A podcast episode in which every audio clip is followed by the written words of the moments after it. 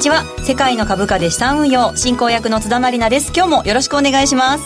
それでは番組パーソナリティをご紹介しましょう。株式会社インベストラスト代表取締役国際テクニカルアナリストの福永博之さんです。こんにちは。よろしくお願いします。よろしくお願いしますそしてマネースクエアジャパンストラテジストの小暮優樹さんです。こんにちは。よろしくお願いします。よろしくお願いします。そしてマネースクエアジャパンナビゲーターの芦田智美さんです。こんにちは。よろしくお願いします。よろしくお願いします。今日もこのメンバーでお送りしてまいります。さあ今日は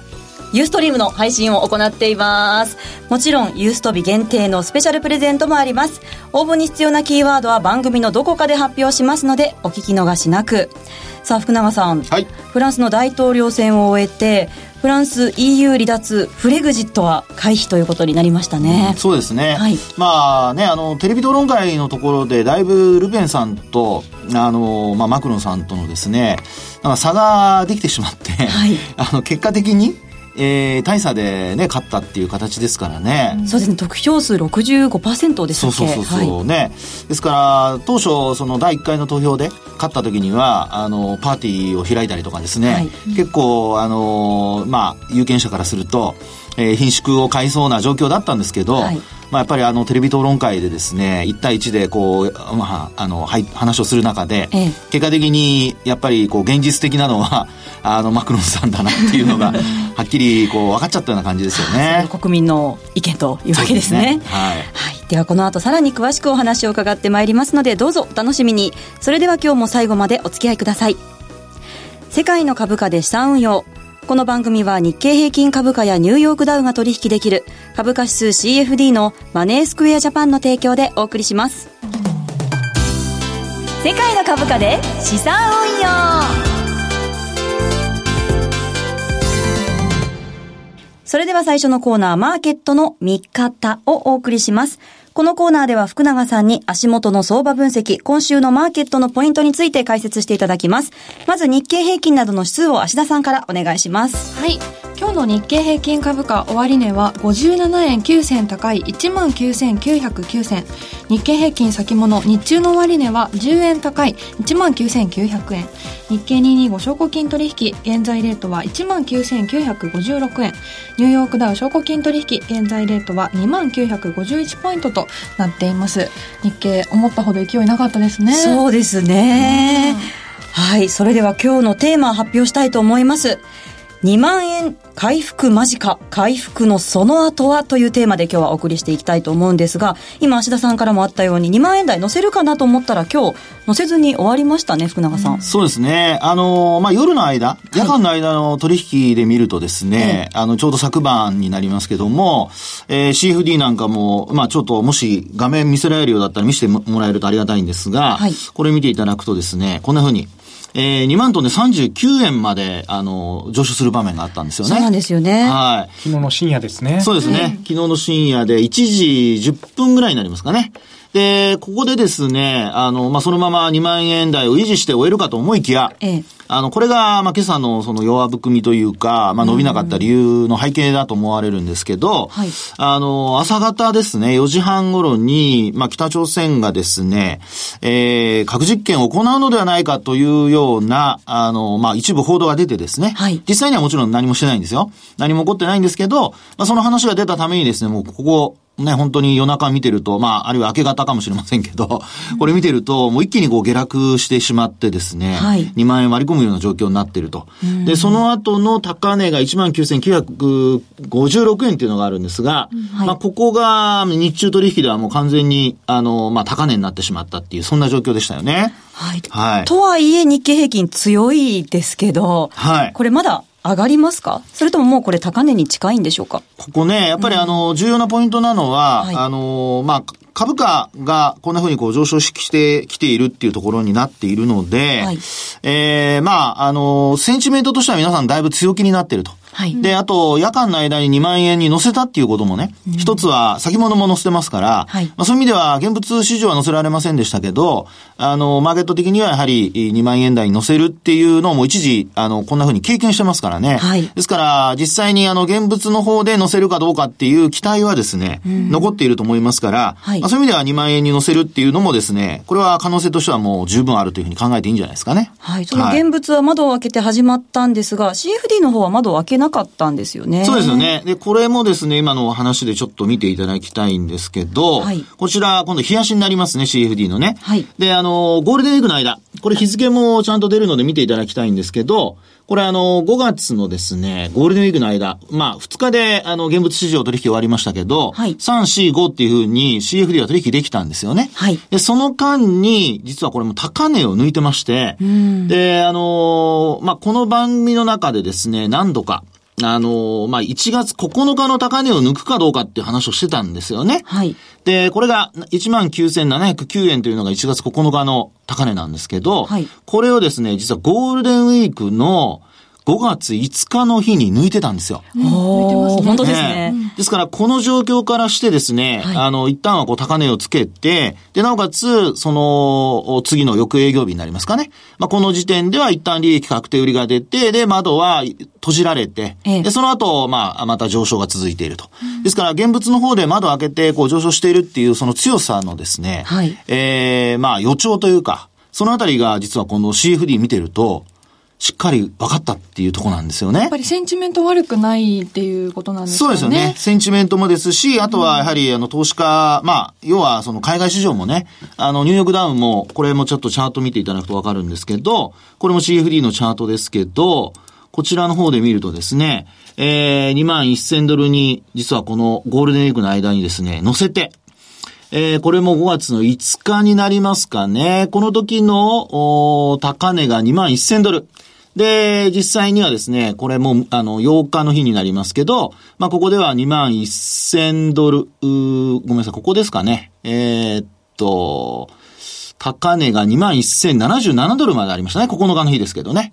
ですから、こんな風にニューヨークダウが2万1000ドル近辺をずっと、あの、推移しているというところもあってですね、はい、えー、その後の上昇を、まあ、あの、サポートしたっていう風に考えていいんじゃないかなっていうふうには思いますけどね。はい。はい。そして一方、為替ドル円も、今、114円台前半、110円5銭のあたりなんですけれども、はい。これはあの、まあ、為替がこんな風に114円台に乗せきた、乗せてきたっていうところもですね、はい。あの、まあ、日経平均株価の押し上げあるいはサポート要因になっているっていうことだと思うんですけど、あの、まあ、一番今、あの、取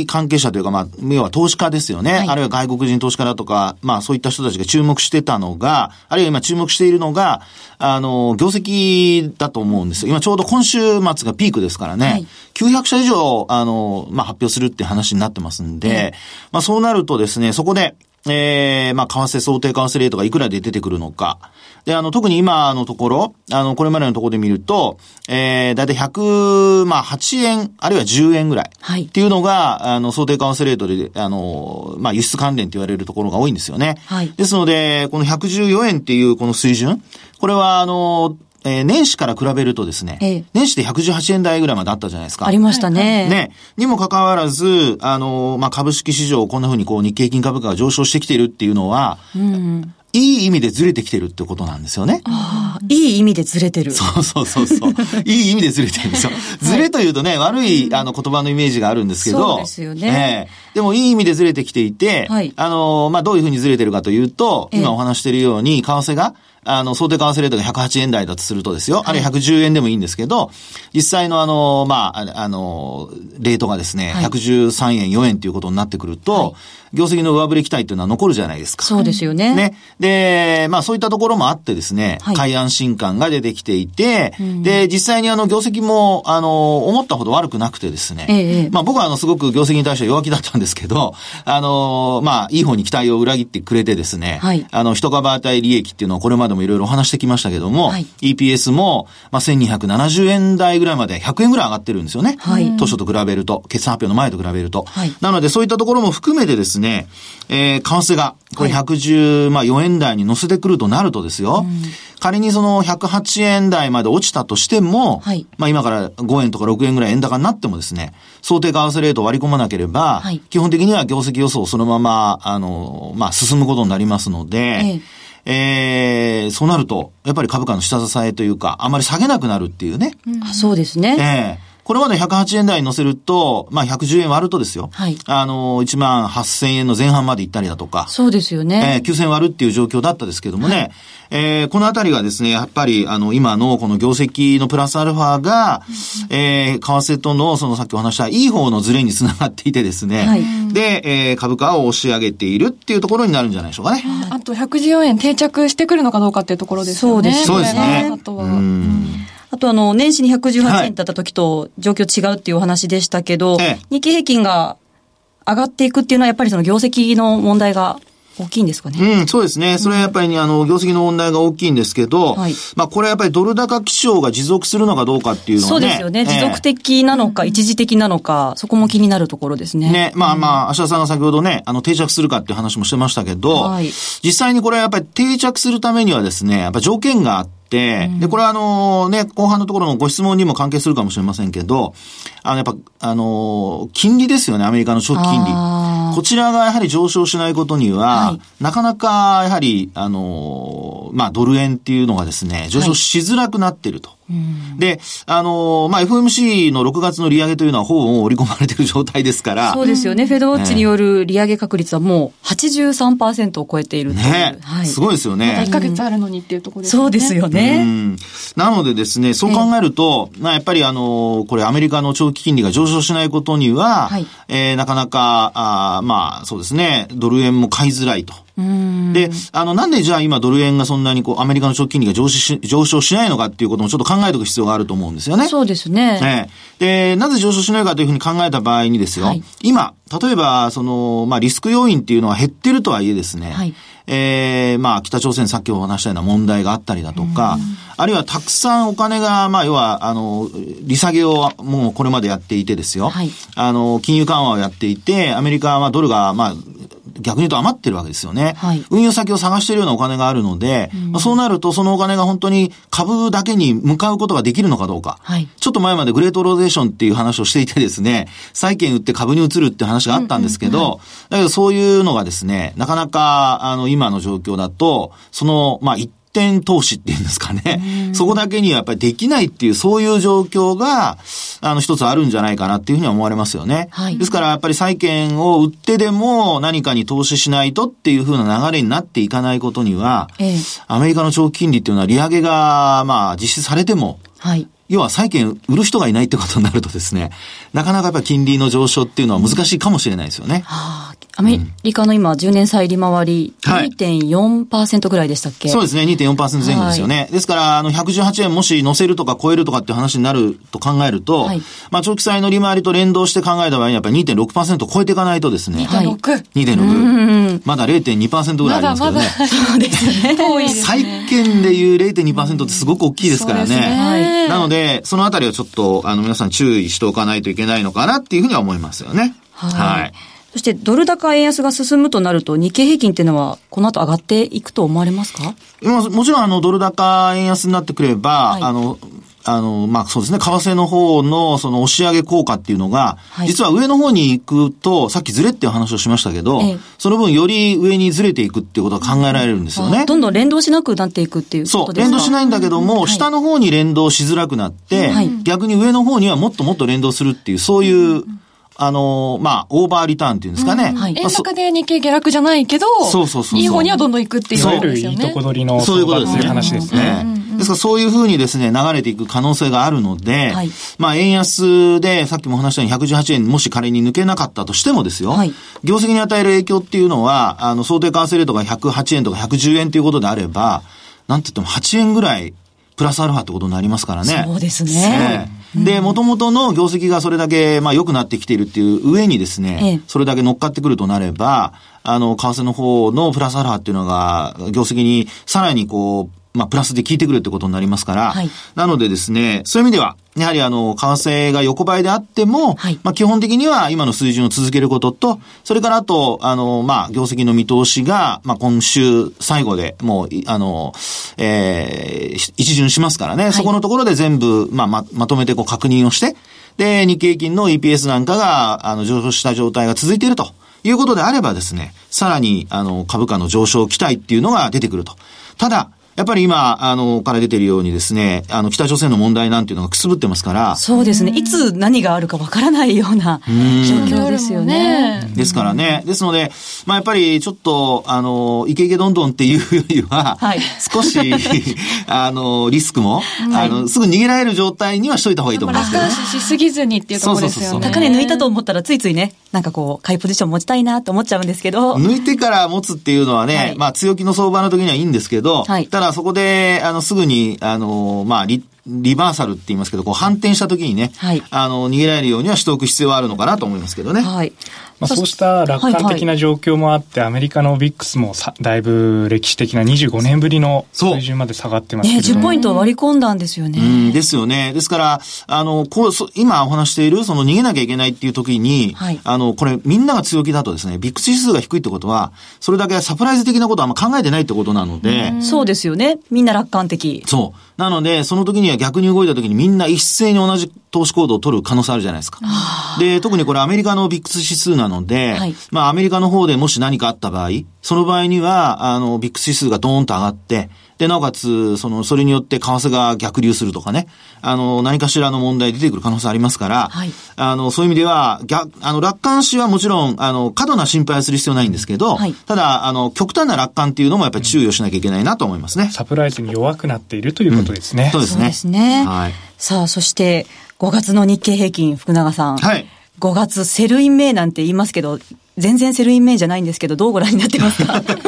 あの、5月はですね、はい、今の状態が続くようであれば、はい、まあ、あの、2万円に乗せて、はい、で、あの、えー、まあ、株価の方は安定してくるとは思うんですけどね。お、乗せる。はい、乗せると思いますね。ただ、あの、そういう意味でさっきお話したように、サプライズには、まあ、要警戒ということで、はい、あの、2年前ですかね、えー、2年、3年ぐらい前かな、あの、バーナンキさんが結果的に、ええー、まあ、あの、テーパリングやるって言った途端にズドンと落ちるっていう1000円以上下落するとかありましたからね、取り方ですね。そう。なので、そのあたりはですね、今回も同じようなことが起こる可能性はあるので、はい、あの、北朝鮮とか他にもですね、いろいろくすぶってる問題ありますから、まあ、そういう意味では、あの、後で小暮さんからもそういう投資手法の話あるかもしれませんけど、はい、ええー、まあ、リスクにはあの、十分注意をするというのを考えてもらいたいと思います。はい。わ、はい、かりました。以上、マーケットの見方のコーナーでした。M2J トラリピーボックストラップリピートトラップリピート僕の名前はトラリピトラップリピートトラップリピートそれを略してトラリピ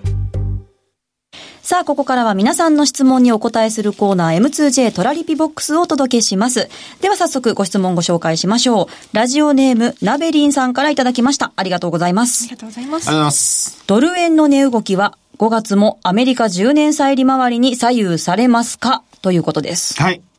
答えは僕はあのイエスだと思います。はい。はい。左右されると思うんですね。される。はい。ただ、あの、先ほども話しましたように、あの、まあ、10年債の利回りがなかなか上昇してこない。はい。っていうことがあるので、まあ、そうなると、上昇する条件っていうのを考えないといけないと思うんですよ。そうですね。ね。だそうすると、あの、まあ、もう本当にあの単純ですけど、二、うん、つ、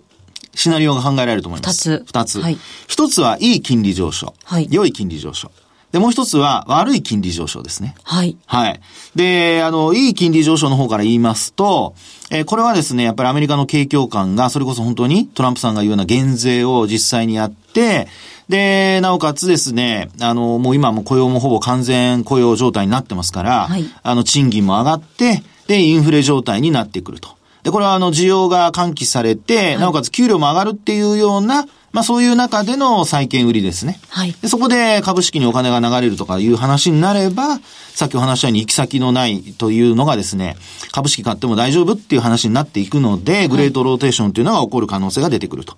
で、一方でですね、あの、悪い金利上昇っていうのも、ちょっと考えておかないといけないなと思うんですね。悪い金利上昇というと。で、これはですね、はい、あのー、以前、えー、そうですね、あの、無入信さんが話をしてたんですけど、はい、あのー、まあ、アメリカの、あの、バランスシート。ええ、これ縮小の話が出てるんですよね。はい。で、アメリカのバランスシート縮小ってことは、これはあの、持ってる債券を例えば換金するとか。はい。売ってですよ。うん、で、そういうふうにしてくると、それによって債券価格が下がること、あの、上がる、あ、ごめんなさい、価格が下がって利回りが上がるってことになるので、はい。これはですね、あの、単なる債券の需給による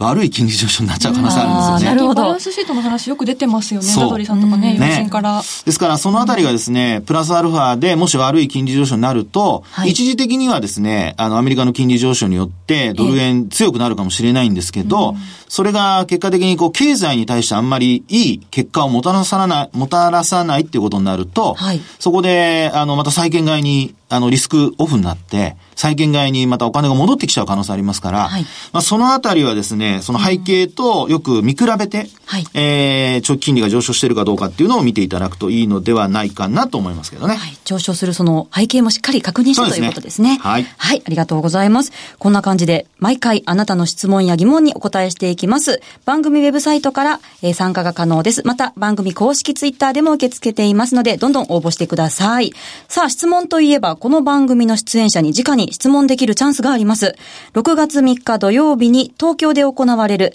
世界の株価で資産運用スピンオフセミナー、小栗さんも登壇されるんですよね。はい。第1部で、えー、CFD の基本的な内容を解説させてもらいます。で、第2部については、えー、福永さんに実践的なテクニカルをお話しいただくということで、はい、えー、細かいテクニカルの分析を披露していただけるんじゃないでしょうか。はい。あの、今回ですね、はい、さっきもお話ししてましたけど、番組の中で、あのー、まあ、ゴールデンウィーク中の値動きだとか、はい、特徴的な値動きをちょっとお話をしてですね、お休みの間でもじっくりこう取引ができるとか、はい、そういうふうなことをですね、ちょっと皆さんにお話したいなと思います。CFD ならではですね。そうですね。はい。はい、参加は、芦田さんどういうふうに？はい。5月10日更新のブログからお申し込みいただけますので、ぜひお申し込みください。はい。たくさんの方のご参加をお待ちしています。以上、M2J トラリピボックスをお送りしました。M2J インフォメーション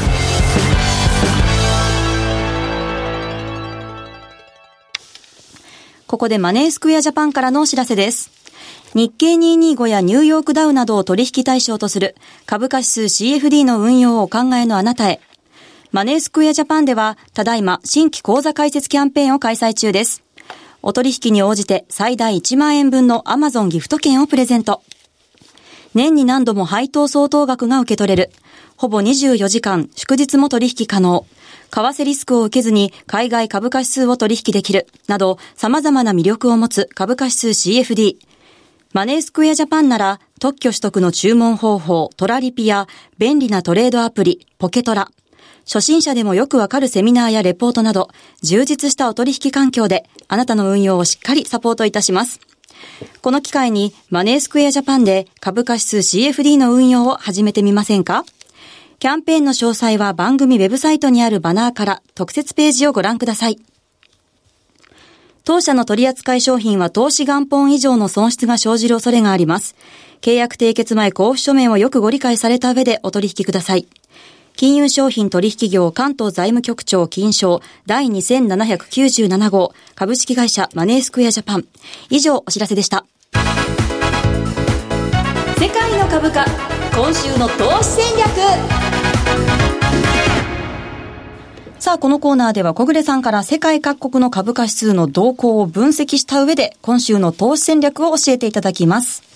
はい、えー、まずは先週の戦略の振り返りからですけれども、はい、えー、前回ご紹介したのが少し冷やしレベルだと、えー、本当に安値圏から戻してきて、さらに窓を開けているような状況ですので、ええ、少し短い時間足で取引をしてみてはということで、日経225の60分足なんかを使った、えー、戦略というのを紹介しました。はい、えー、何度もえー、お伝えしていますが、実際にユーストリームを見ている皆さんはチャートでご覧ください。この M2J の CFD リンクというチャートを開いていただいて、ボリンジャーバンドの、えー、プラスマイナス0.6シグマというようなチャート、えー、そして STDADX というサブチャートを開いていただいて、下の STDADX の両方の線が上がっているとき、そしてさらに、えー、ボリンジャーバンドのプラス0.6もしくはマイナス0.6どちらかに離れていった場合、そういった場合にポジションを取って、またその0.6の中に戻ってきたタイミングでクローズしてみてはという戦略でした。例えば、えー、ご覧いただいているチャートですと、この真ん中あたりですね、えー、5月5日の上昇なんかのタイミング、もしくはその少し前、えー、ちょっとチャートでは隠れていますけれども、えー、ゴールデンウィーク前半といったようなタイミングではそのあたりワークしていたかと思います。はい。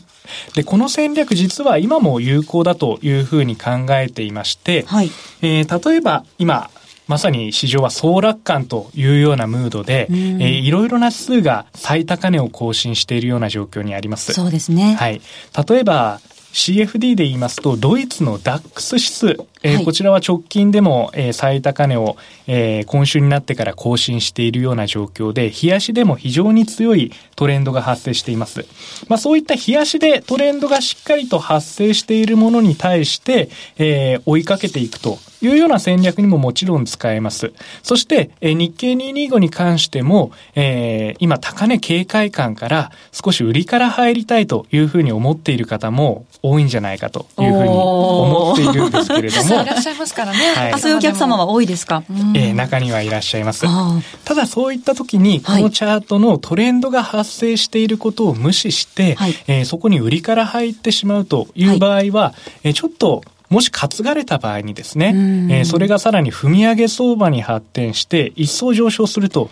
いう可能性も否定できませんよね。よね。はい。高値更新しましたからね。はい、なので、こういった局面では、はい、えー、売りから入るという時はトレンドにしっかりと乗っていきながら、ただ、先ほど言ったように、どんなサプライズで、えー、急落があるか分かりませんので、ええ、常にストップロス、損切りの設定をしながら、はい、えー、逆差しもしくはトレール、こういった決済を有効に使っていただければ、えー、買いから入るのもそこまで怖くはないというふうに思いますので、えー、ぜひそういったトレンドフォロー型というところで、今の局面を乗り切ってみてはいかがかというふうに思います。はい、先ほど福永さんからもあったように、今、北朝鮮の問題もありますからね、急に何かニュースが出たら、